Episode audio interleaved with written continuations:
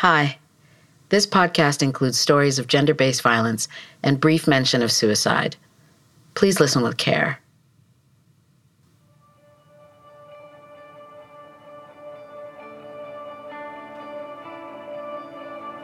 Have you ever thought, I don't think my friend is okay, but you didn't know what to do or how to help?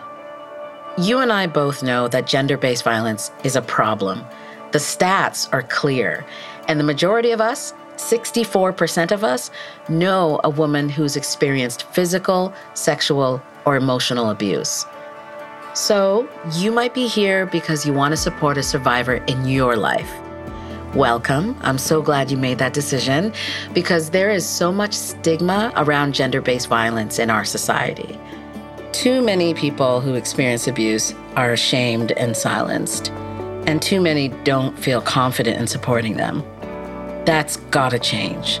And that's exactly why we made this podcast with the Canadian Women's Foundation. I'm Nanaba Duncan, and you're listening to Signal for Help.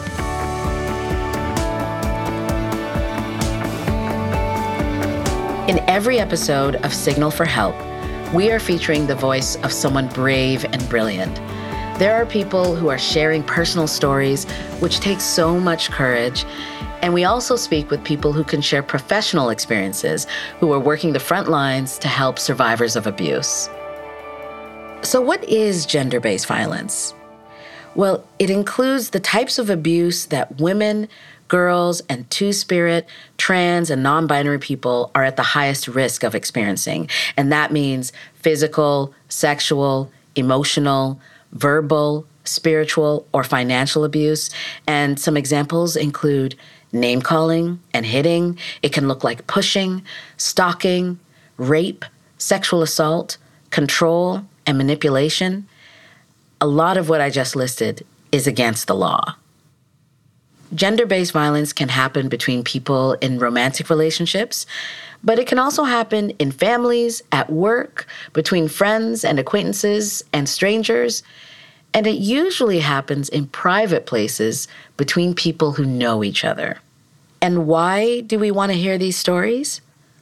To learn because honestly, there are simple ways to help. So you're going to hear stories, and then you're going to hear real takeaways, tools for you to use so you can go from being a bystander to a responder when someone signals to you that they need help. Let's begin.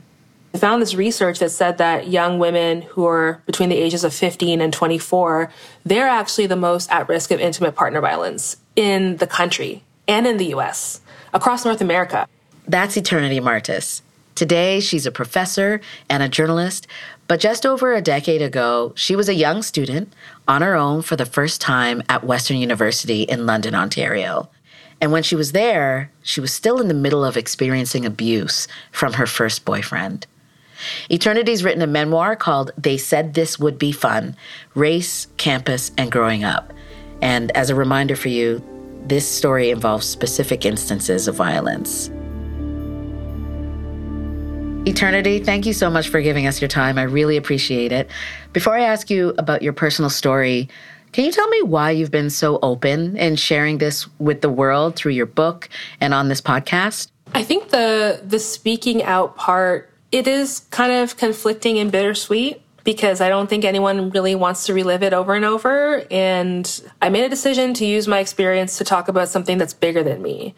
We don't think about young people in violent situations, and we don't think of young men as perpetrators of intimate partner violence. We just kind of dismiss this age group. And so the more that we do that, if we're unable to change our beliefs about this age group as a society, this has an impact on all of us, for everybody, and the functioning of society. And so it is bittersweet. It's not always the easiest thing to do, but I do think that there is a space finally to start talking about it so let's start at the beginning. Can you introduce me to young Eternity? Like, what was she like? Can you paint a picture? So, Young Eternity was an only child and the first grandchild in 23 years. So, I come from a bit of an unconventional family. My mom's side of the family, which I grew up with, are from Karachi, Pakistan, um, but they're Catholic and they came to Canada in the 70s. And settled in Toronto. And my mom, though, was a little bit different. She was kind of a party girl, was having fun, and had me at a pretty young age. And so I kind of entered the family in this weird position of being the only child born under wedlock, the only child of a mom who didn't go to church, the only child who was biracial and black. I spent a lot of time trying to find out who I was, and that didn't work out so well because one thing I got into was emo music and screamo and rock and goth and punk. And so then I was this black kid with like, you know, band shirts and black lipstick and plaid pants and safety pins going to a high school that was predominantly black and Asian. It took until I was about in grade maybe 10 or 11 to start having friends. When did you start thinking about romantic relationships? I was in grade 11 and I had gone through this kind of like growth spurt, I would say. I turned into a typical teenage girl. I was like, okay, I need to make a change. And I was in chemistry class and just saw this guy sitting there and didn't really think much of it. Just thought, well, you know, like now that I look cute, you know, now I'm wearing MAC lip gloss and all that, and I have a cute extra short kilt, you know, I'll try, I'll try this out. So you were dating. What did you know about dating? Like, what was your model for relationships? Oh my gosh, I knew nothing, nothing about dating. My family are, you know, like many cultures of families, we don't talk about relationships, we don't talk about sex, we don't talk about anything. So everything that I had learned was from watching it on TV. So we think about the time that this was happening, being a teen girl at this time, it was the OC, it was One Tree Hill, it was Gossip Girl. It was all these shows that, you know, women were in these relationships with men who hurt them. They were liars or they were emotionally abusive. And what I equated that with was that love equals pain because that's all that was on TV. So when you're watching these relationships on television, did you think that that was okay? Like, did you process them as this was the way it's supposed to be? I was like, okay, this is how it is. When you're a girlfriend, you deal with a lot of. If he's mad at you, if he wants to have sex, if he wants to go out, you just say yes. And the strange thing at the time was that I was teaching young girls the very same stuff that I was going through because I didn't really have any friends, like I said. So I joined this leadership group and at this leadership group, we would talk to students, especially grade nine students, about dating violence, about drinking, about substance use. And so I was usually the one, like, you know, I knew it by heart. These are the red flags. This is what you do. This is what you don't do. And then things started happening in your relationship. The red flags started showing up for you. How did the abuse actually start? I, I would say it actually started really early. Like, I would say maybe a month and a half in. This was 20, 2009.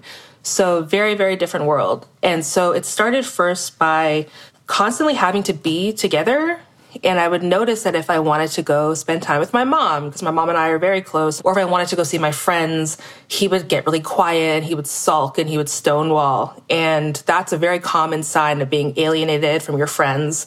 And then it quickly turned into, well, you know, your friends aren't a good influence on you. I don't want you hanging out with them, which is another sign, which is, you know, all of a sudden your friends, your family are bad people. You shouldn't be around them. But that can be really dangerous because what it really does and what abusers do is they isolate you. So it's just them and you have to depend on them. So I would say that it started there and from the clothes I was wearing. So I would wear, you know, skirts and dresses and he would say, Well, why are you wearing that? Who are you wearing it for? So he would pinch my legs. We'd be on the subway or on the streetcar and or on the bus and he'd pinch my legs or if he thought someone was looking at me, he would like yell at them. So it was that kind of stuff that I thought to myself like, well, I can just tell him, you know, like off. Mm-hmm. Like I can wear what I want. But I don't think I realized that it actually went a lot deeper than that. And and did you ever tell him to off? Oh, many times many times. And I think that was the mistake or the thing that I didn't realize is that you can say that, but you don't realize that you're already in it. And before it got physical, did you recognize any of it as abusive? I don't think I called it that. One thing that he would do, which actually now we know is illegal, it's referred to as stealthing, and he would remove condoms when I didn't know, or being pressured, like constantly pressured for sex until you're worn down. And that's what comes to the territory of having the privilege of having a boyfriend. Mm. if you remember Nanaba, the only case that was really public that my generation had dealt with of partner violence was Chris Brown and Rihanna. Mm-hmm.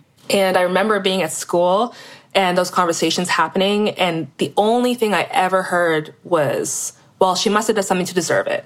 She must have made him angry. She must have been cheating. It was a complete kind of victim blaming of Rihanna. And everyone at my school adored Chris Brown. Well, the information you did get with the two musicians, Chris Brown and Rihanna, was an extreme one where you had Chris Brown physically beating Rihanna. And I'm wondering if at that point you were thinking that what he was doing at the time wasn't so bad in comparison. Yeah, I think it was that. I think it was like, well, you know, see, it could be worse. See, this is actually what abuse looks like. And in the years that I've been reporting on this, it tends to be that young women, that's when they can identify it. Well, it was only abuse if if he's hit me.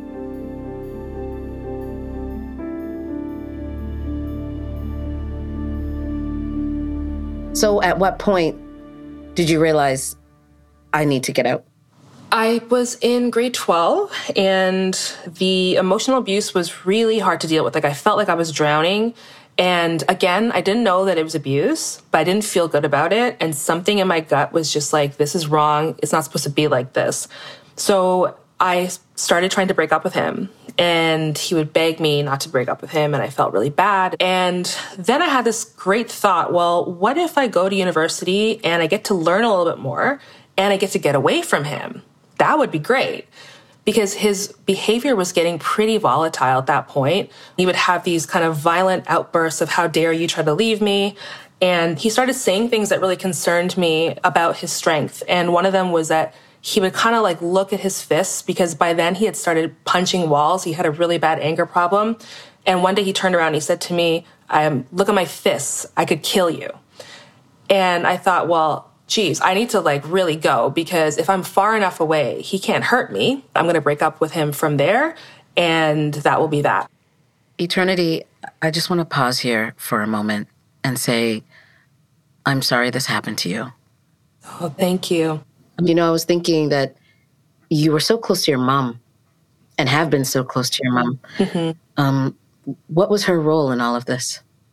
Um, I don't, I don't know if she knew. I don't know if she knew. And what about your friends? How are they viewing your relationship? This didn't happen until my first year, but I was starting to see kind of like the dynamics of this interracial relationship start to play out in how people saw us because he was Southeast Asian. And so my friends would say things like, Oh, but like, are you really scared? Like, you're girl, you're black. Like, you can deal with it. And I learned that there was this kind of assumption that I'm supposed to be an aggressor. He can't do anything to me because he is an Asian man. And there are so many stereotypes at play here about black women being aggressors, Asian men being effeminate. Like, there's so much to play with here that I wasn't really aware of because I'm 18 years old. So everything got dismissed very quickly. So now you're at a stage where you've got the acceptance at university, it's two hours away, and you're physically far apart. How did your relationship progress? It got a lot worse. A lot worse. I didn't think it could. So, what happened was once I left and me being away, it was like it did something to him. He was so angry and so full of rage. So I would get these messages all hours of the night on Facebook, like blocks of text, uh, like his thought process, like, how dare you leave? Or I'm nothing without you. Or I'm so mad I could kill you. Just like the f- most frightening stuff you can think of. You just wake up in the morning and it's like 50 messages of this going on. He would try to hack into my accounts and I think he wanted to see what I was doing. He was so worried that I was doing, you know, I was cheating, or I think he was worried that I would make friends and move on without him, which I was trying to do. Most nights he would call me at nighttime and I thought we had a good day. And he'd be like, okay, what are you doing? And I'd be like, I'm doing my homework. I'm going to go to bed. Show me your room. Put me on video call. Let me make sure no one's in your room. And he would pick these fights until four or five in the morning to the point where I was so exhausted from fighting that I hadn't slept and I would miss my classes. So I stopped going to classes. Like, I think I showed up weeks later and my prof didn't even know who I was. So he would do that. And um, it was really exhausting. It's preventing you from going to school in some instances. How else did this affect your experience? Because this is your first year. This is a time when you're supposed to be meeting new friends and having new experiences. I didn't do really well in school and I wanted to. So my grades were not great. I didn't really form the relationships with my professors that I wanted to because I wouldn't go to their classes and then I'd be ashamed and didn't want to talk to them. So by then I was just ex- like, I just felt so trapped to the point where I'm like, the only solution is for me to go. Like the only solution is for me to die because how can I get out of it?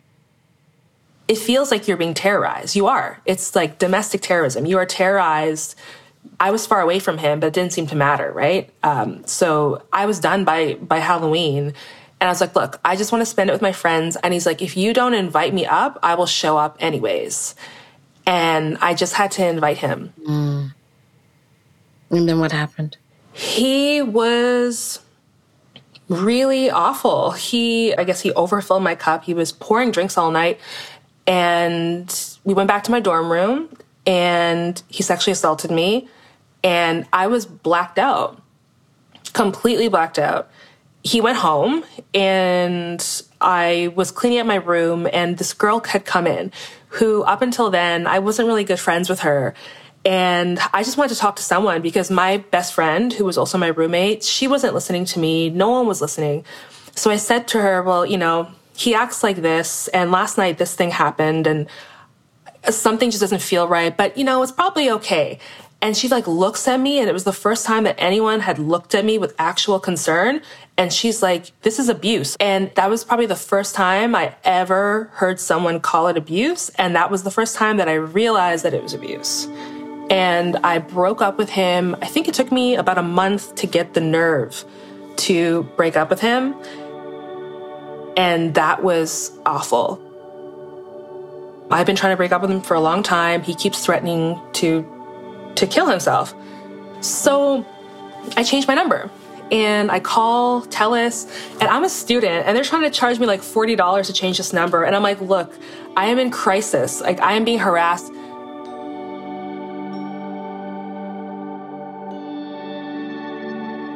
So you were not feeling safe. And I know that something happened on one of the last nights that he came to the university uninvited.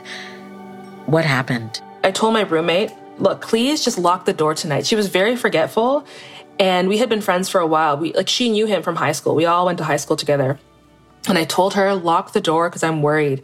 And this is a friend who I considered a best friend who never took any of it seriously. And she left the door unlocked.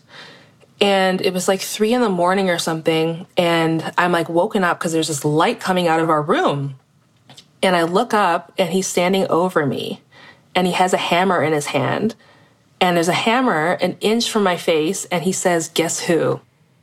Wow, eternity. That's really scary. I'm sorry you had to go through that.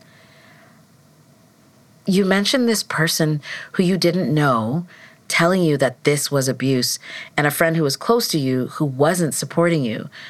What was the impact of not feeling supported? I don't think I felt the impact right away. But I think when I did, it was like it hit me so hard. It was like this realization like, wow, these people that you call your friends don't care about you and they're not even trying. If your friends were supportive at that time, what kinds of things would they have been doing? I think if, if my friends were supportive, I think first of all, they would have at least listened and heard me and taken the time to understand and helped me get through it. So maybe they didn't know what to do, but they could have said, you know what, I'm going to sit with you and I'm going to be there with you. It could have been as easy as that. For my roommate, um, after this happened and after it had gotten physical, I was really afraid of like staying in our dorm room. And I would just kind of beg her, and I never asked for help. I would beg her to stay in the room with me and sleep there because I was scared he'd come back. And she never did because she wanted to go party and she would leave me there.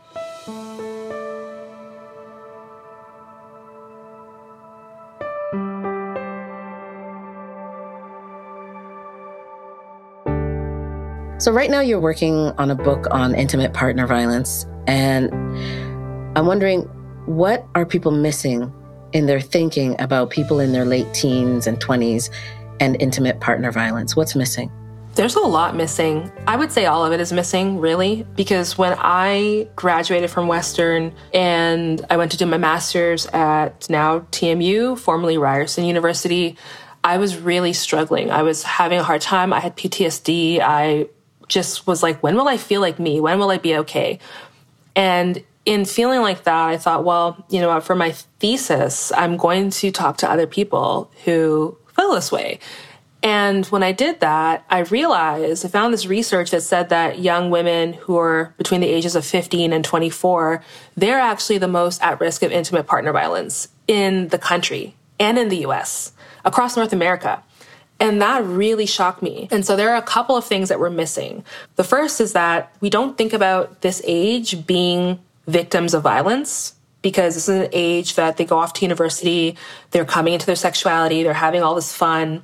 But in doing the research, there are many, many, like dozens, dozens of cases of young women who are students being killed by their boyfriends who are also students.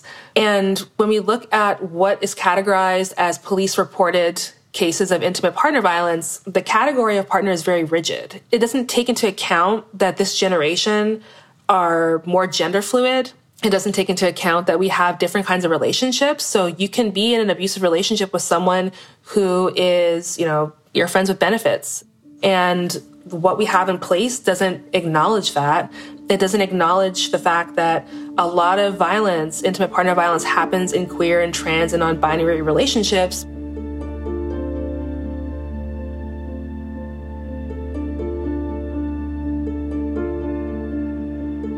So then what are some red flags? Like what are some red flags that students, friends, their family, administrators should be looking out for when it comes to intimate partner violence? So, one thing that I found in my research when it comes to professors and administrators and instructors is some professors were actually having students come to their office hours and be like, hey, can I ask you a question? You know, oh, my boyfriend did this to me. Do you think that's violence or do you think there's something wrong with that? So they're, I mean, to me, that sounds pretty explicit, but they're coming with these questions that are framed in a way that's almost like casual, like, hey, what do you think about that? That's a first sign. Be acquainted with what is going on on campus so that your students can seek help. And if you're a friend or a family member eventually these things come to the surface in one way or another. You absolutely should leave them with agency and just say, look, I think, you know, if something is going on, I just want you to know that you can talk to me. Mm. And you can leave it there because sometimes in that position, when you try, when you really try to make someone leave and they're not ready, sometimes the relationship can be fractured. So letting them know that they can come to you when they're ready and talk to you is really important. We know that abuse is preventable. We know that everyone has a role to play in ending it and supporting people going through it. What do bystanders need to know? What are the tools that they should use to help a student see that they're in an abusive relationship?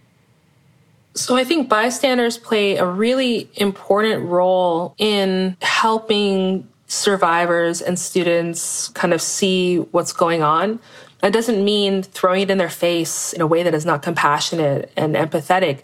But I think that being able to provide agency or bring it up in a way that could be like, hey, you know, I noticed this happened, or I saw you with your partner and you looked scared, or I heard them yelling, are you okay? Do you, would you like me, do you need help? Would you like me to go with you? Some like, it can be said in that kind of way where you're still giving that person an out to the option of seeing if they need help or not. So it's not a judgment. It is literally a this is a thing that I saw happen. Mm-hmm. And I wonder if that helps a person because it's not an accusation. It's just, I saw this thing. Absolutely. There was one time we were out at school, we were at a bar or something, and he flipped a table.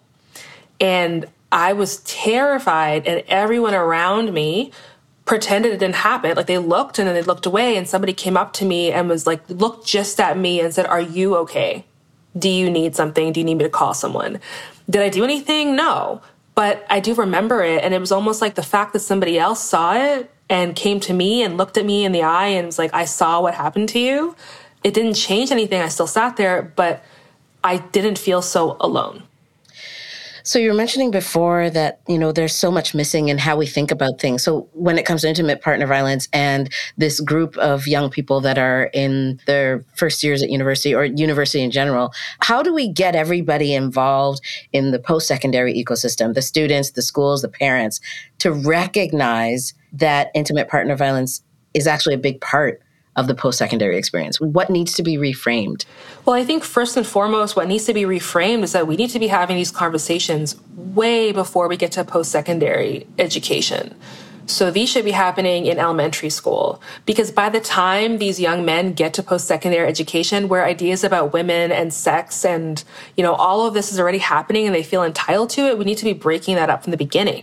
We need to have training and education, especially for young men. And for folks to identify the red flags. Like that needs to be a part of it. Like let's take the onus off of young women getting abused, who is doing the abusing, and why are there no programs for them?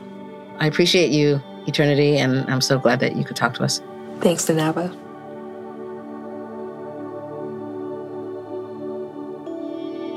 As a professor myself, interacting with university students every day, I found this conversation to be especially powerful. Eternity had a roommate and classmates and professors and teaching assistants, but she still felt isolated. One takeaway from this episode is to just listen. Eternity said her best friend, who was also her roommate, wasn't listening when she asked for her to be around at night. And I'm not pointing this out to blame anyone, but it is worth thinking about how we can just listen better with no judgment, no advice. And that can be harder than it sounds. Listening means showing that you're interested with your body language, with your own quietness, and with comments like, you can talk to me anytime. I'm really grateful to Eternity for today's conversation. And if you're eager to learn more, there's so much you can find on the Canadian Women's Foundation website. There's a whole story around the Signal for Help itself, plus ways that you can sign up to be a Signal for Help responder and join the learning journey. Or you can take the mini course online to feel confident and prepared to support someone in your own life. I took the course myself and I found it so specific and so helpful. After all, when you know how to respond to the signs of abuse, you can change the story. Take action at signalforhelpresponder.ca.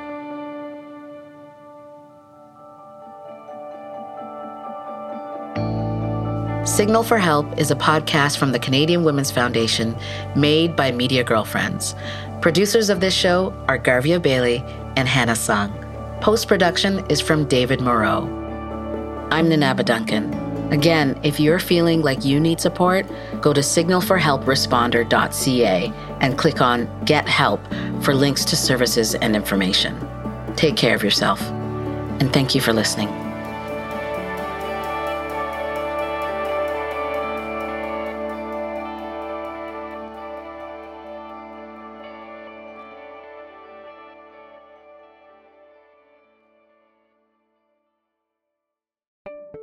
Gender equality and justice is a big goal. If we achieved it, your life and mine would be better. But we're not there yet. Gender pay gaps, economic barriers, safety concerns, heavy caregiving burdens, the list of what holds women, girls, and two spirit, trans, and non binary people back in Canada is long. It's about time we change it. All right, now what puts an intersectional feminist lens on stories that make you wonder why is this still happening? Join me, Andrea Gunraj at the Canadian Women's Foundation, as I interview experts on what will move us closer to the goal of gender justice. Listen to All Right, Now What, where you get your podcast content.